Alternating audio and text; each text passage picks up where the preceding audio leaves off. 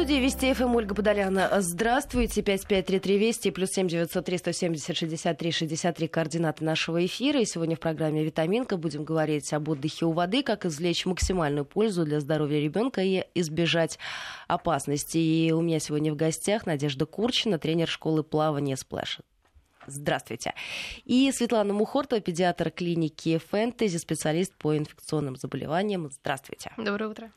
А, если у вас есть вопросы, то присоединяйтесь к нашей беседе, к нашей программе, задавайте их обязательно специалистам, гостям студии. Мы их сегодня озвучим с 1 июня, вот буквально несколько дней назад, 118 зон отдыха у воды открывается только в столице, это 11 зон с купанием, 45 без купания, 62 места отдыха около водоемов. Погода сейчас стоит хорошая, летняя. Я думаю, что очень многие совсем скоро откроют откроет этот самый купальный сезон.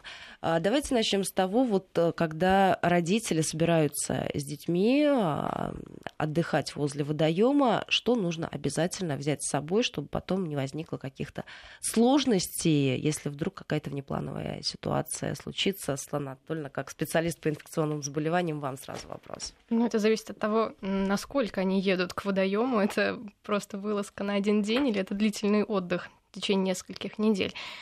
А если, конечно, ребенок едет на отдых, то, соответственно, с собой нужно взять все необходимое, если вдруг он столкнется с кишечной инфекцией, которая очень легко передается через воду и в летнее время расцветает. А, ну, соответственно, нужно с собой взять аптечку. О ней тоже рассказать, что нужно ну, с собой взять. Давайте тогда такой какой-то максимум минимальный набор. Угу. А, ну, с собой, если мы касаемся именно отдыха у воды, что может вот именно о кишечных инфекциях, обязательно с собой нужно взять э, что-то, чем мы будем выпаивать ребенка. Это обязательные растворы регидратации, регидрон, всем известный, который продается в аптеке, или регидрон био, это не важно. Любые оральные э, растворы для оральной регидратации. Также нужно обязательно выпаивать ребенка если он не пьет эти растворы, можно ему предложить, например, сок, разведенный водой. Нельзя предлагать слишком сладкую воду. Нельзя очень много добавлять сахара в воду, поскольку это может а, провести, привести к нарушениям давления астматического, то, что у нас есть в организме, очень важные среды. Поэтому чуть-чуть подслащенная вода или разведенный сок. Ну, в основном это самое важное. А скажите, как быстро можно понять, что с ребенком, что он выпил воды да, из водоема, что ему плохо? Это быстрая симптоматика? Если мы говорим о кишечных инфекциях, то это по-разному. Тут зависит от инкубационного периода, через сколько это произойдет. Если это это может быть и несколько часов, это может быть до нескольких дней. Поэтому так переурочить мы не сможем. Вот. Ну, то есть просто следим за состоянием ребенка. Да, конечно. Если появилась рвота или если появился жидкий стул, особенно если и то, и другое сопровождается повышением температуры, то мы с большей долей вероятности говорим именно о присоединении инфекционного заболевания.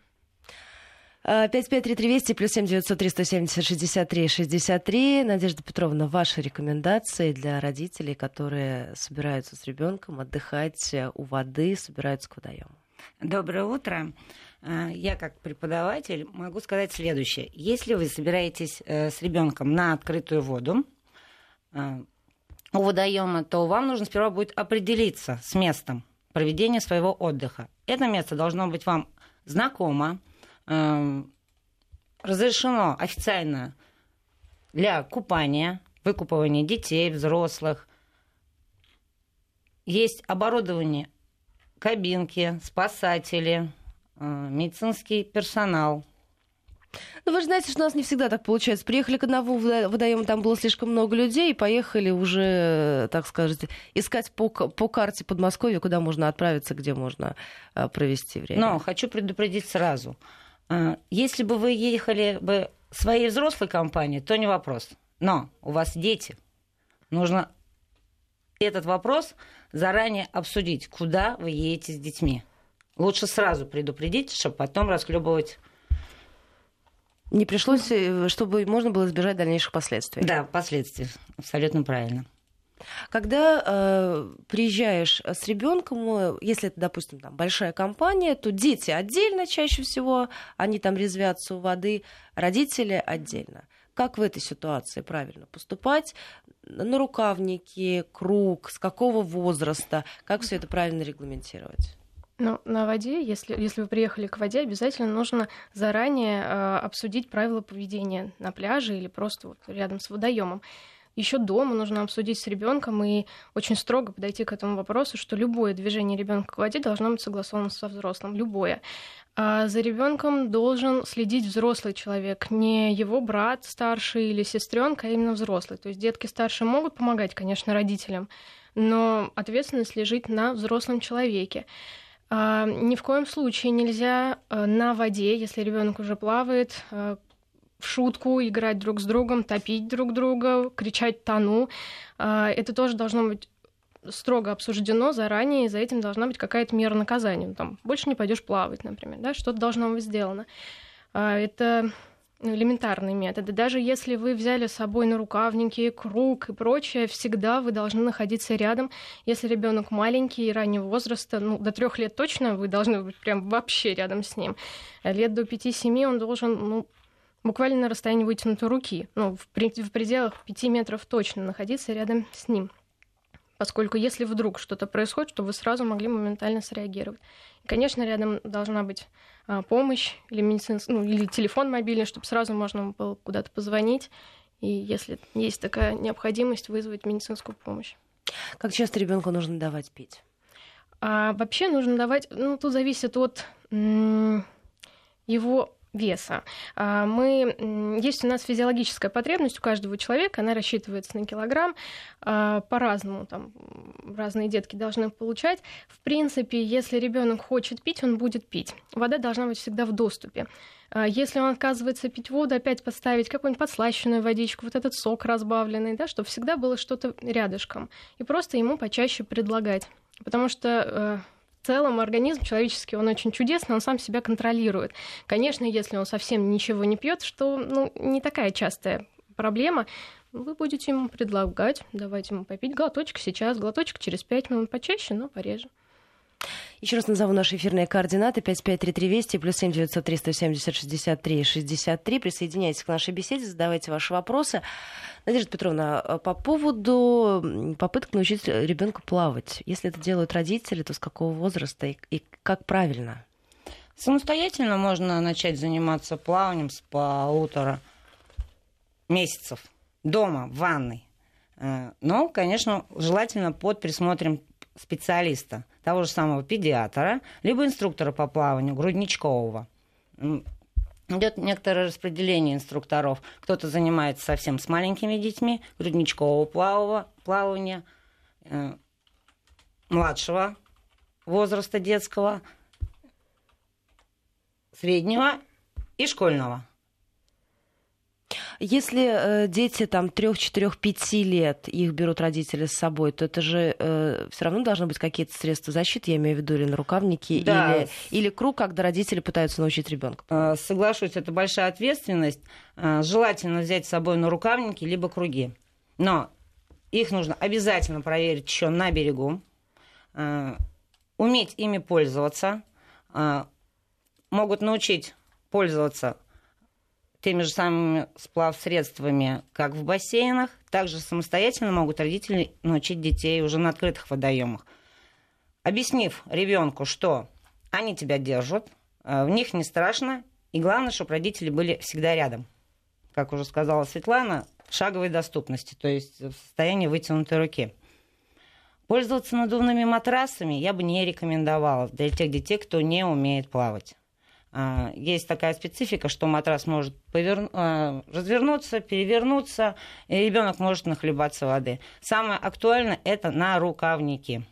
А скажите, а как вы относитесь, вот как, э, я помню, это было там в моем детстве, когда меня дедушка учил плавать, вот просто, да, там, без всякой подготовки, вот давай я тебя тут чуть-чуть поддержу, ты научишься и дальше сама поплывешь. А вот скажите, дедушка делал правильно, он заходил по грудь в воду, и придерживал. Придерживал, и выплыли по направлению к берегу. Да, конечно, так и было. Это, это рабочий способ. Да. И сколько вам было? Ой, мне, наверное, было лет 6-7. То есть я вот или собиралась в школу, или я уже была первоклассницей. Но это было не раньше, потому что раньше все это было с родителем на море и в нарукавниках. Вот когда я поплыла первый раз, это уже был открытый водоем в Подмосковье, и это была пресная вода, я это помню очень хорошо. 553320 плюс 7 903 170 63 63 наши эфирные координаты. Спрашивают по поводу средств защиты от солнца для детей. Э, очень многие об этом забывают, когда отдыхают как раз у нас, да, и не на море. Это же тоже такая очень важная вещь. Конечно, еще бы. Очень-очень важная вещь, потому что ультрафиолетовые лучи, они очень вредны для организма. А, и, в принципе, мы едем на море или, неважно, едем на речку, в Подмосковье, куда угодно, не за загаром. А загар, он, ну, как такой побочный эффект, приятный для родителей, наверное, что ребенок вернулся шоколадкой. А, но это не должно быть в первую очередь, первоочередным. Обязательно нужно соблюдать средства защиты, обязательно нужно э, находиться на солнце в определенные часы. А если мы говорим о кремах от загара, то для детей нужно выбирать с высоким э, уровнем защиты SPF как минимум 30, это если ребенок сам по, себе смуглый, а вообще 50 и 50 плюс. Наносить нужно за 20-30 минут до выхода на солнце, то есть еще заранее. И если ребенок поплавал, несмотря на то, что многие производители пишут, что водостойкий, все равно вы обтерли ребенка полотенцем, еще раз нужно нанести повторно этот крем. И каждые 2-3 часа обновлять. Если ребенок не заходил в воду, не смывал этот крем, все равно нужно его будет обновлять. Это обязательно, это даже не обговаривается. Ну, то есть это... А скажите, по поводу, у нас уже есть вопросы от слушателей, и большинство из них связано с тем, как побороть страх у ребенка перед водой. Ну, личным примером. То есть э, родители должны своим примером показать, что ребенку вода это не страшно.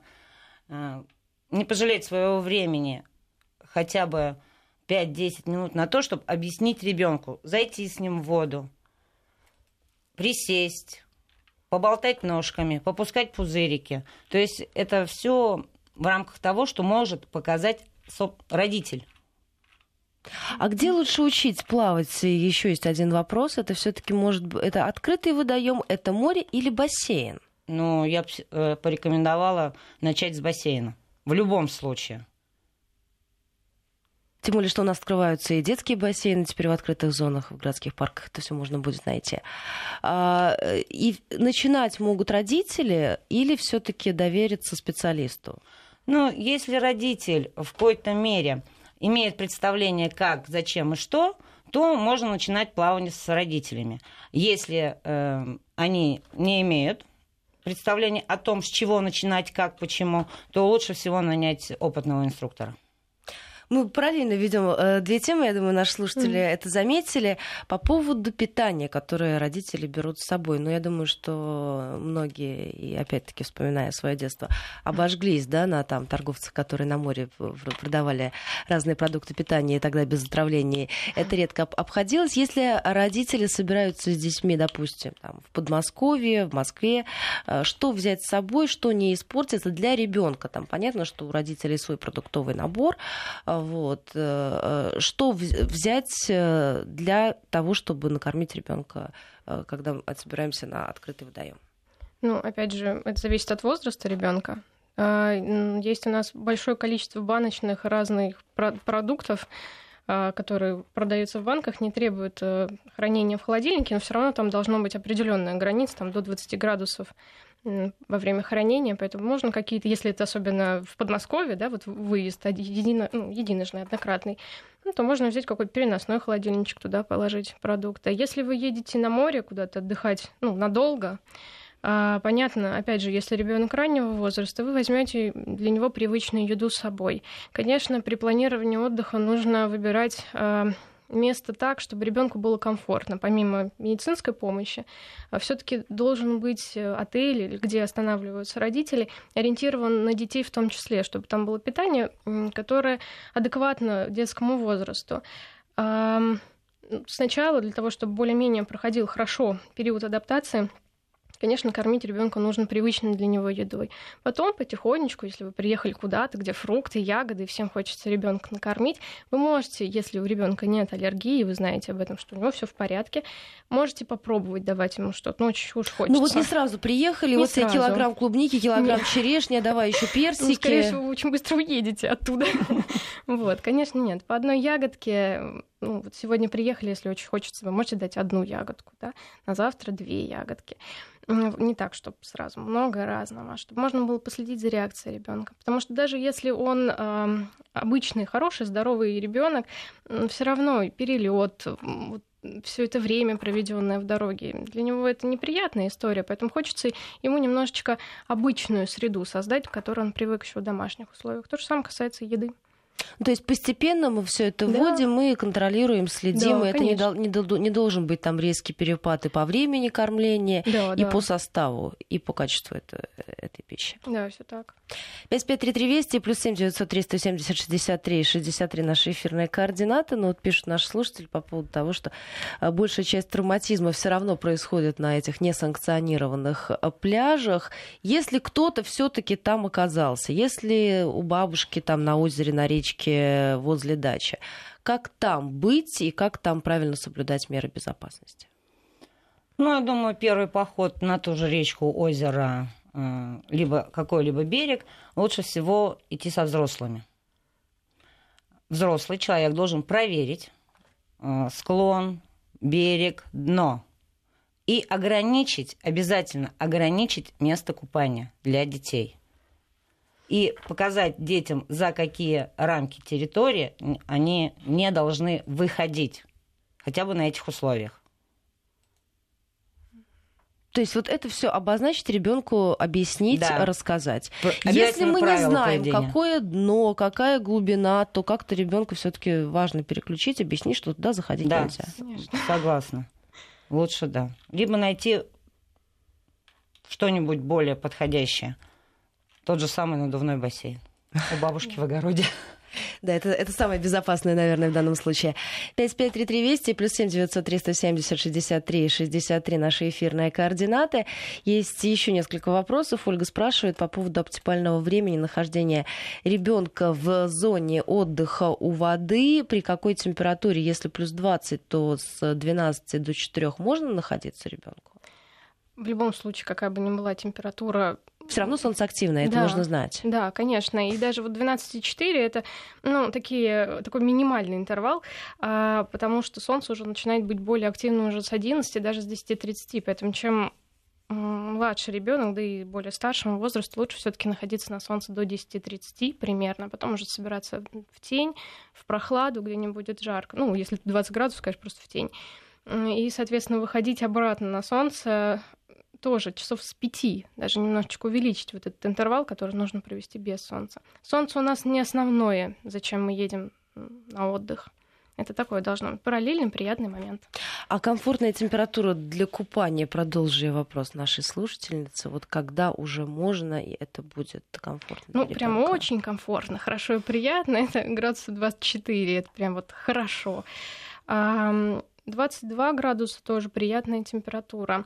А, чем ниже температура, ну, где-то уже в градусов 20, в зависимости от возраста ребенка и какой ребенок. Если ребенок старшего ну, конечно, возраста, здесь еще и закалка важна. Конечно, а он ни разу не выходил и летом ходит в шерстяных носках, то понятно, в 20 градусов он не полезет в воду. Это само собой. Если ребенок маленький совсем, и вот вы его постепенно закаливали дома, плавали в ванне, а, и даже если температура чуть ниже этих самых 24 градусов, 22 или 21, на чуть-чуть можно заходить в э, воду с мамой. Ну, как, все равно вы будете отдавать ему свое тепло, немножечко поплавали, там несколько минут, можно обратно выходить на пляж. Надежда Петровна, если мы говорим о детях уже, ну вот старшего возраста, что называется, там после 12 лет, угу. как здесь должен осуществляться контроль, когда ребенок уже плавать умеет? Ну, это визуально. Дети должны находиться на перед глазами тренера-инструктора либо вожатого, либо родителя. Это раз. Объяснить детям, что э, если вода мутная, чтобы дети не ныряли. Это самый большой страх э, всех родителей, когда ребенок занырнул под воду. еще что можно объяснить правила? Ну, если мы детям объясняем все правила, э, еще на берегу, то в воде детям желательно проводить времени не больше 20 минут. Даже после 12 лет. Даже если вода очень теплая, очень комфортная. Да, желательно. А, под контролем, по времени.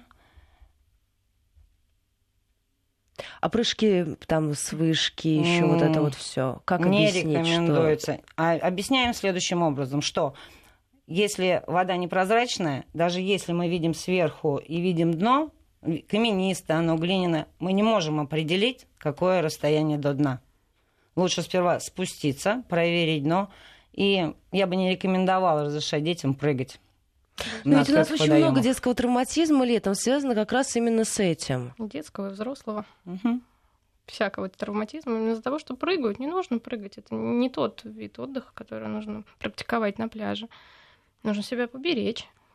Да, так что будьте внимательны. Но, знаете, здесь же есть еще такой аспект, когда дети там 14-16 лет, они уже уходят там самостоятельно, даже когда они отдыхают. Ну на даче под присмотром, в общем-то, бабушки и дедушки. Я помню, как у меня тоже это в детстве было. Я, правда, не прыгала, я такая девочка-трусиха, собственно, в смысле была, но я наблюдала очень хорошо за там компаниями подростков, которые нас про многие очень это делали.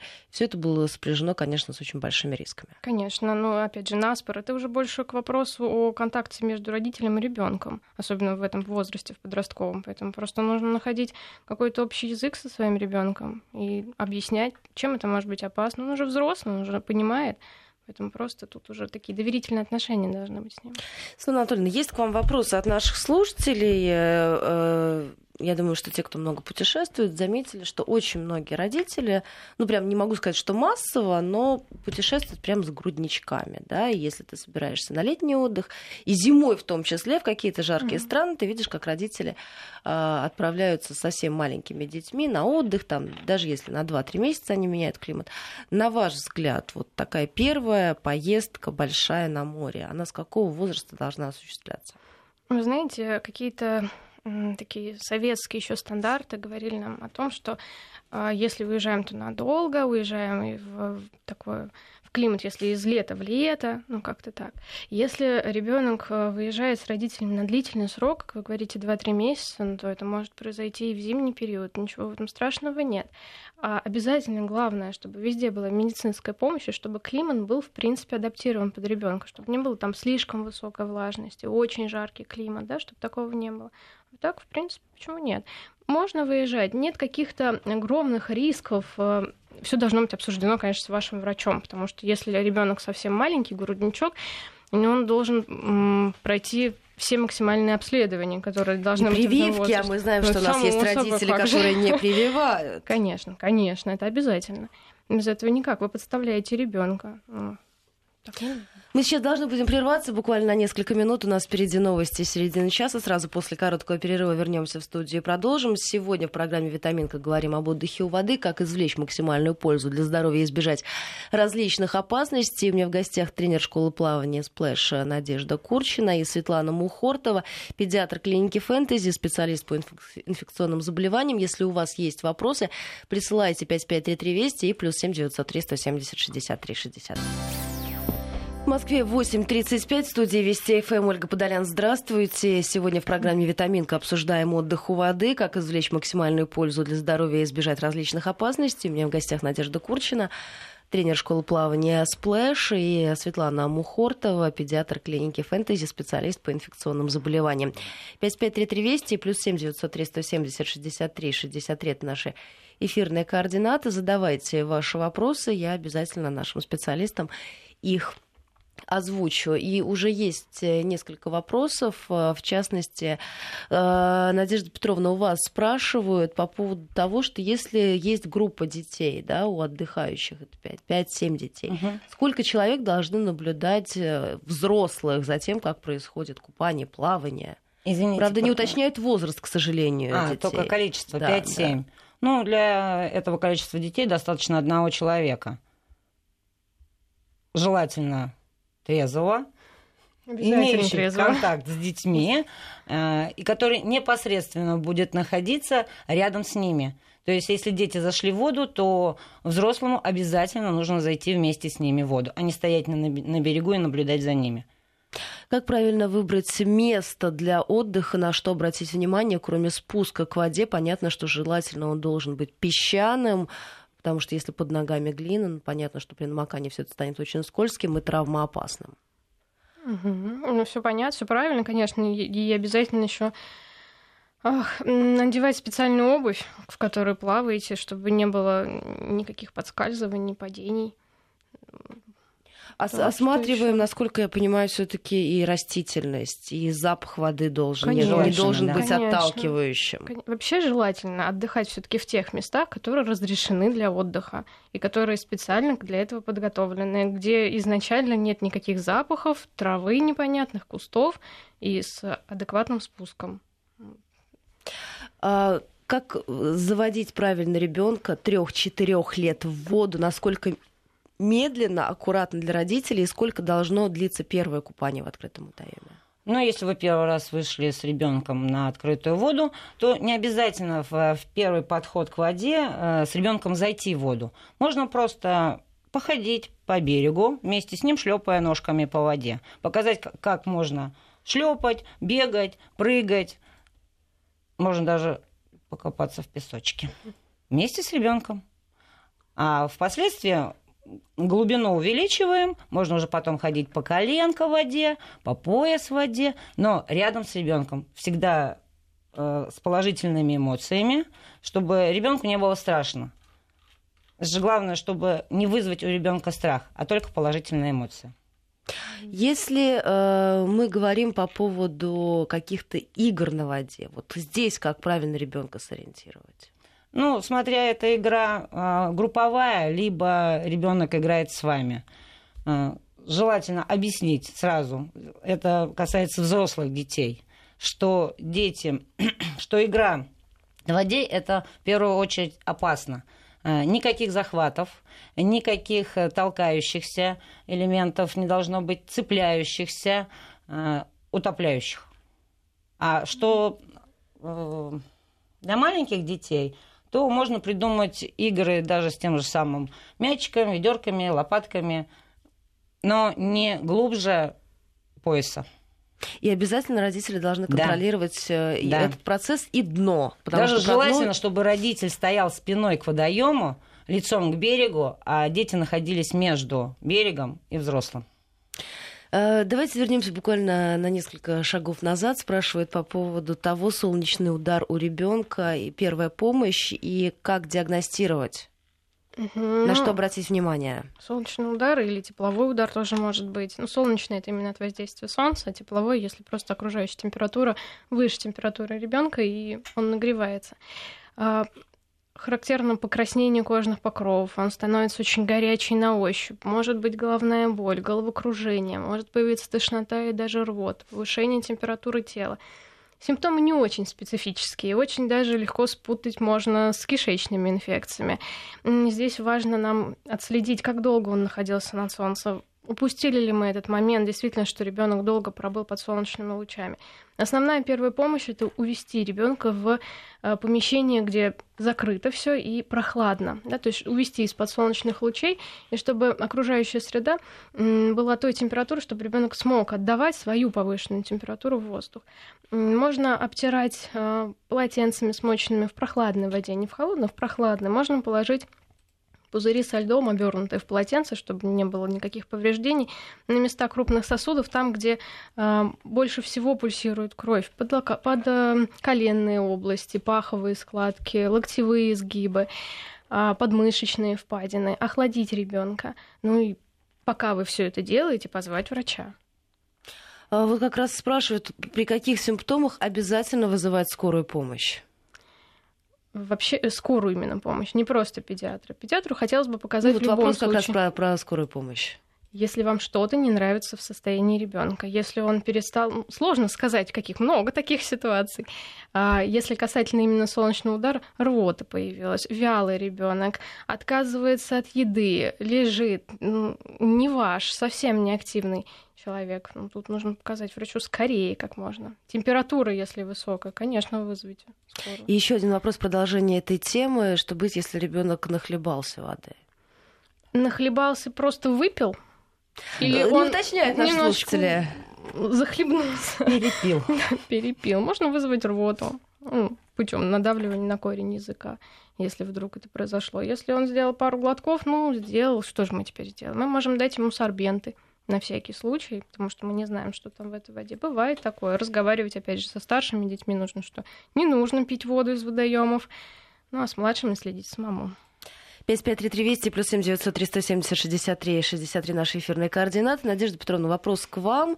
Ну, во-первых, ряд наших слушателей вспоминает э, свое детство. Мы с 8 лет уходили без папы и мам за, за 2 километра на речку на целый день с кусочком хлеба и одним огурцом и яблоком. И живем до сих пор, пишет нам Игорь из Тольятти. А, повезло, да, Игорь. А, но есть ответственные родители, которые спрашивают по поводу того, как правильно научить ребенка нырять. Вот вы сказали, что в открытых водоемах лучше этого не делать. А, тогда как правильно? Нырять как? Прыгать э, с, с чего-либо? Ну, видимо, да. Находясь... Видимо, да. Или просто, наверное, может, Или просто, находясь в воде, опускаться под воду. Давайте рассмотрим Давайте два, два, рассмотрим два варианта, а, раз, но В любом уточняют. случае, прыгать с чего-либо а, я бы категорически запретила бы. Даже я, профессиональный пловец, не могу позволить себе а, эту вольность э, прыгнуть даже с парапета, с катерной, с лодки, с катера. Я всегда либо спускаюсь, либо выполняю соскок ногами вниз. Это раз. Если мы говорим о том, чтобы научить ребенка опускаться под воду, то на живом примере, на собственном. Делаем вдох, закрываем глаза, если это без очков, и опускаемся под воду. Объяснить словами, что нужно делать под водой ребенку. Делаем вдох, набираем полные легкие, закрываем рот, опускаемся под воду. Маленьким детям объяснить проще. Надуваем щечки, автоматически перекрывается носоглотка. Или у совсем маленьких можно делать еще более постепенно. Просто опускать сначала ротик, чтобы находился под водой, а потом уже ротик и носик на чуть-чуть только там, это несколько секунд, 2-3 секунды. Ну, это, конечно, тоже не в один день это все делаем. Вот сегодня мы поплавали немножечко, вот несколько раз погружали ротик под воду, не нахлебываясь. Желательно это все делать в домашних еще условиях дома, учить этому. Да. А Еще, еще один вопрос. Как правильно сформировать у ребенка понятие опасность, безопасность на воде? И вот это самое представление о правильном поведении у открытого водоема у ребенка подростка, которому кажется, что море по колено разговаривать опять с ними, опять все те же доверительные отношения. А еще помимо, тоже хотелось бы добавить, помимо того, что научить ребенка плавать перед тем, как отпускать куда-либо на воду, даже если под э, присмотром, научить ребенка отдыхать на воде. То есть, если вдруг случается какая-то ситуация, чтобы он мог расслабиться так, что вода его держит, и он сам не уходит под воду. Тоже важный навык.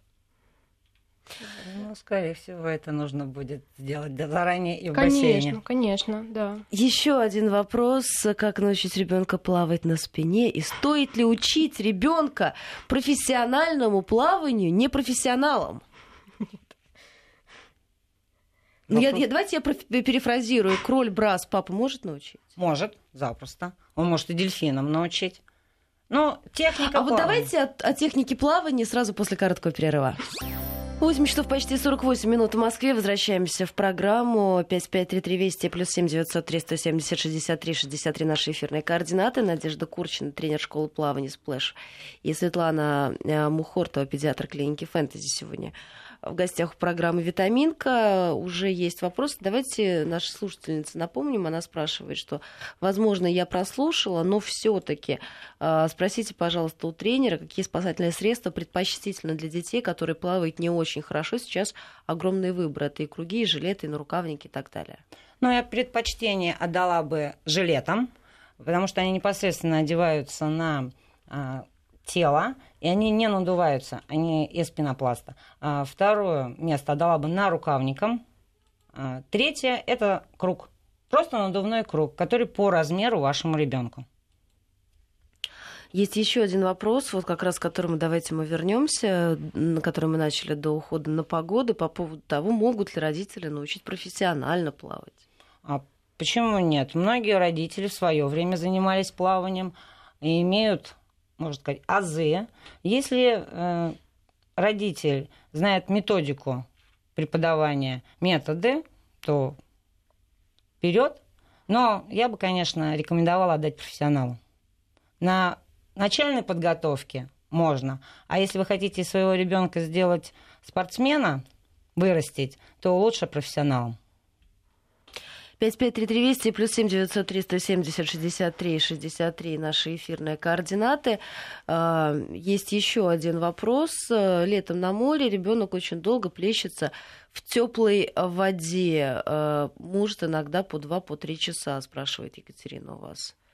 Это как где происходит, опять же, на море, на открытом на солнце? На море, на море, да. Вот. На солнце. Лучше, конечно, этого не делать, опять же, за солнце. Ну, из-за того, что если вода теплая, понятно, здесь не будет переохлаждения. Ну, в зависимости от того тоже, насколько теплая вода. Потому что если мы говорим все про те же 24 градуса, ну, которые являются такой границей, как хорошо или чуть прохладнее, а, все-таки не нужно плавать долго. 15-20 минут достаточно для ребенка. Поплавал, потом выйти на берег. Просто у детей очень часто бывают такие две крайности. Одного не загнать в воду, другого не вытащить из воды. Часто так бывает у одного ребенка в начале, но и в конце. Поэтому, конечно, когда мы заходим, мы должны его как-то Э, смотивировать, поиграть с ним, все, что вот рассказывала Надежда. Про бабу там вспомнить, которая горох сеяла, вот этим заниматься. Соответственно, когда выходим, тоже пообещать, что сейчас ты 15-20 минут посидишь в тенечке, э, там, попьешь, покушаешь, съешь какой-нибудь фрукт и вернешься, вернешься, ты будешь играть. Все-таки два часа находиться в воде не нужно, многовато. Еще один вопрос, правда, слушатели или слушательница не подписались. А, как правильно организовать купание на курортах, где вода в озерах в сезон плюс 19 приводит в пример Исаколь? Что приводит, что ну, да, как правильно организовать, угу. где вода даже в сезон только плюс 19, ну, холодные водоемы. Холодно. Это если только вот прям заранее, за несколько месяцев готовить своего ребенка закаливающими процедурами к такой воде. Опять же, от возраста зависит. Не каждый взрослый пойдет в такую воду. А уж детки тем более, поэтому тут нужно как-то Но это очень как купание в Балтике тоже специфический Ну, смотря какой аспект. возраст. Да, конечно. Может, даже не с первого дня начинать занятия, ну, если они хотят развлекаться. Первых два-три дня все таки привыкание к воде. Это хождение по воде, по колено, а, но не более. Если ребенок не хочет плавать, спрашивает Алена, стоит ли за это ругать? Нет, конечно. Нет, не стоит, не надо. Нужно найти методы, чтобы показать ему, как это здорово и весело. Потому что, опять же, если вы это покажете, скорее всего, потом вы не сможете его оттуда забрать. Потому что это действительно здорово. Взяться за руки с мамой, папой, перепрыгивать через волны, ловить волны опять эти же самые, пускать кораблики. Столько всего можно придумать. Ну, то есть это, это родительская уже забота. Так что просто, друзья, включайте фантазию. А, если отдыхаем с ребенком, э, но только загораем, не купаемся в районе болотистой местности, как защититься?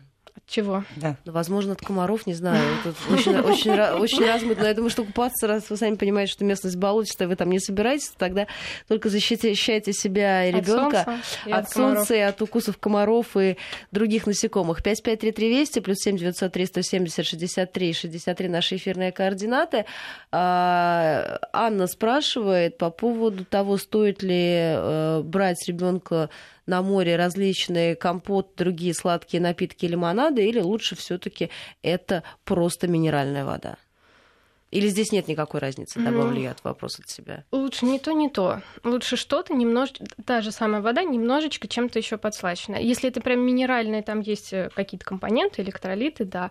А в принципе лучше чего-то еще в воду добавлять, потому что когда ребенок на море, он много потеет, он часто дышит, не только жидкость уходит, но и электролиты важны. Конечно, не нуждается здоровый ребенок в, в исполнении электролитов, но тем не менее все-таки хотелось бы не просто водой его выпаивать компотиками, но не сладкими, опять же, не очень сладкими компотами, потому что, опять же... И которые у вас там не испортятся, не забродят. Да, да. Это тоже очень важно. Да, да. Конечно. Еще один вопрос, э, Надежда Петровна, у вас спрашивают, можно ли учиться прыгать в воду с лодки, если мы купаемся на море? Нет, лучше не надо учиться прыгать с лодки. Ни с лодки, ни с мостика. Давайте еще раз нашим слушателям обозначим. Да, желательно убрать все эти увеселительные моменты, прыжки с парапетов, с лодок, с катеров. Мы не знаем, куда мы прыгаем, что нас там ждет внизу. Еще один вопрос по поводу э, игр детей. Очень многие дети любят э, бороться, захватывать, держать за ноги под водой. Но здесь, наверное, угу. тоже такой риторический вопрос, друзья. Угу. Это вы должны объяснять своему ребенку, что такие игры на воде, они Опасно. неприемлемы и крайне, крайне опасные. Э, по поводу матрасов спрашивают. Э, надувной матрас, круг, различные средства, которых сегодня очень много. Все равно же далеко заплывать. Заплывать нельзя, потом не вернетесь на матрасе. Желательно за буйки не заплывать. Есть течение, оно может просто отнести. И вы, и вы уже ничего не сможете сделать, только ждать спасателей. Конечно. Так что обращайте на это внимание тоже. 553320 и плюс 7 903 170 63 63. Наш слушательница, насколько я понимаю, которая задавала вопрос по поводу ребенка, который внука много времени проводит а, в теплой воде на море. Идеальный вариант а, пропишу в какое время, поскольку а, ребенку можно проводить а, от 5 до 7 лет а, в теплой морской воде ну, если прям теплая морская вода, минут по 20 с переходом все равно на сушу, под мы еще и от солнца прячемся, все равно, чтобы не было постоянный длительный контакт с солнцем. Поиграл 20 минут в воде, вернулся под зонтик, посидел там минут 15, опять вернулся в воду, поиграл 20 минут в воде, поплескался, попрыгал там. И вот, вот в таком ключе. Опять же, до 10.30, максимум до 11, и начиная с 5 вечера. И, и под защитой от солнца крема разные И еще один вопрос. А, а, спрашивают, э, нельзя же с полным желудком э, купаться? Мы как-то с вами вопрос не обозначили. За сколько не кормить ребенка? Не то, что ну, минут 30-40 должно, наверное, пройти от еды.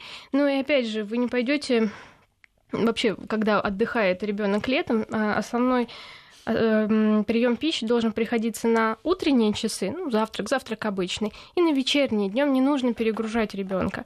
Поэтому ну, после завтрака минут 30 прошло, можно уже поплавать.